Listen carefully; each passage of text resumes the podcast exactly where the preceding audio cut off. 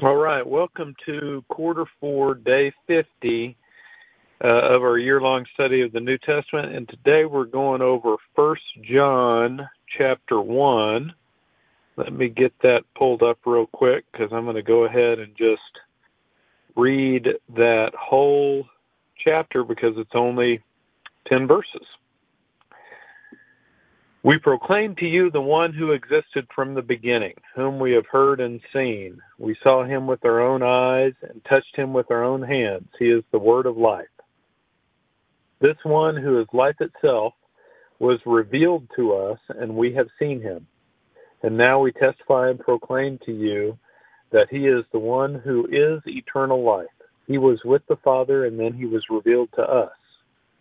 We proclaim to you what we ourselves have actually seen and heard so that you may have fellowship with us. And our fellowship is with the Father and with his Son, Jesus Christ. We are writing these things so that you may fully share our joy.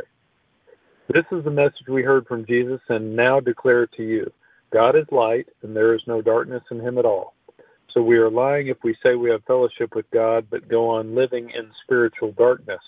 We are not practicing the truth. But if we are living in the light, as God is in the light, then we have fellowship with each other, and the and the blood of Jesus, His Son, cleanses us from all sin. If we claim we have no sin, we are only fooling ourselves and not living in the truth. But if we confess our sins to Him, He is faithful and just to forgive us our sins and to cleanse us from all wickedness. If we claim we have not sinned, we are calling God a liar and showing that His word has no place in our hearts. So, out of that whole chapter, verse 8 stuck out to me today about how we are fooling ourselves if we claim we have no sin. Kind of reminds me of conversations that I've had before with my wife where she has accused me of looking at myself through rose colored glasses but that's what it is, right? It, it, fooling ourselves. We don't want to do that. We want to have opinions and understanding that is grounded in the truth, right? So, what does it mean to live in the truth? Let's break that down a little bit today. I think first and foremost, it is probably understanding what is true. You know, and that's not always easy. There's probably a lot to that. When we think about what is true, we have to think about what sources we are relying on for the truth. You know, about anything we're we're we're considering to be true. I mean, is our source Wikipedia? Is it what your friend says?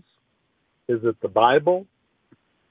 If we agree that what the Bible says is true, then I think we can probably then go a little bit deeper and ask, well, what does it mean to live in the truth?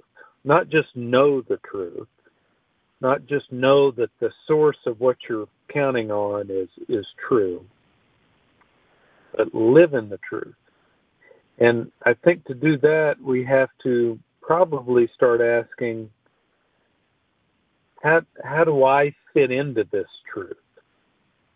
You know, how how do we fit into everything that Jesus and his followers talk about in the Bible? We acknowledge what the Bible says is true,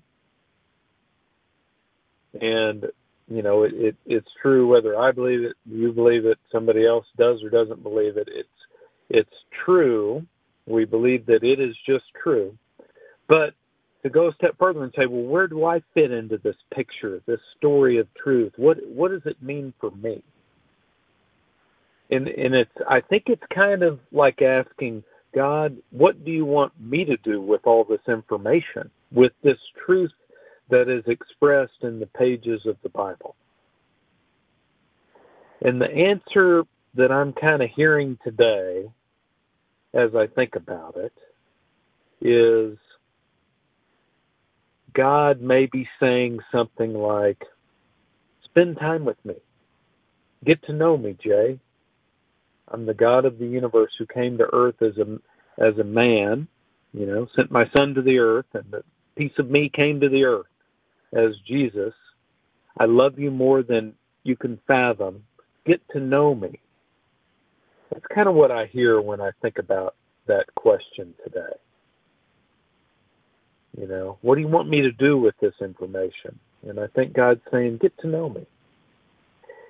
And I think as each of us spend that time getting to know Jesus, then we probably can't help but be changed by it, be changed by Him, by the Holy Spirit, by Jesus' sacrificial love for others that He demonstrated.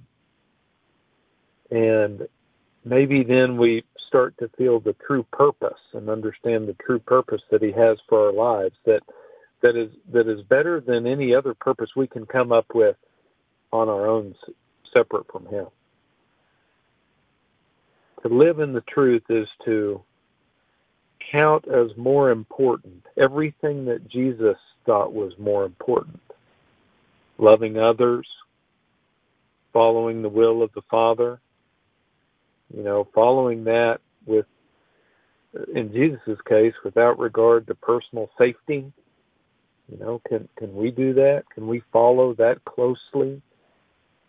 Be that loyal? You know, counting all of those things that that that Jesus thought were important as as as more important than the pleasantries and the personal comforts we experience in the world. That's what I think about when I hear these these words from John, uh, First John chapter one today, talking about living in the truth.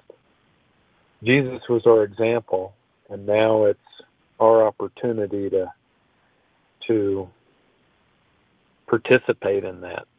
So I hope that's good stuff to think about today. I'll go ahead and go into prayer for us. Lord, thank you for the uh, opportunity to hear the words of John in this short chapter of the Bible. Help us to listen, to ponder, to contemplate, but ultimately to act uh, in a way that we recognize the truth, but we live in it also. We, we see what our place is in it, where God is calling us to go, what He is calling us to do. Uh, help us to know in our hearts that your word is true and to follow it. In Jesus' name we pray. Amen. Have a great day.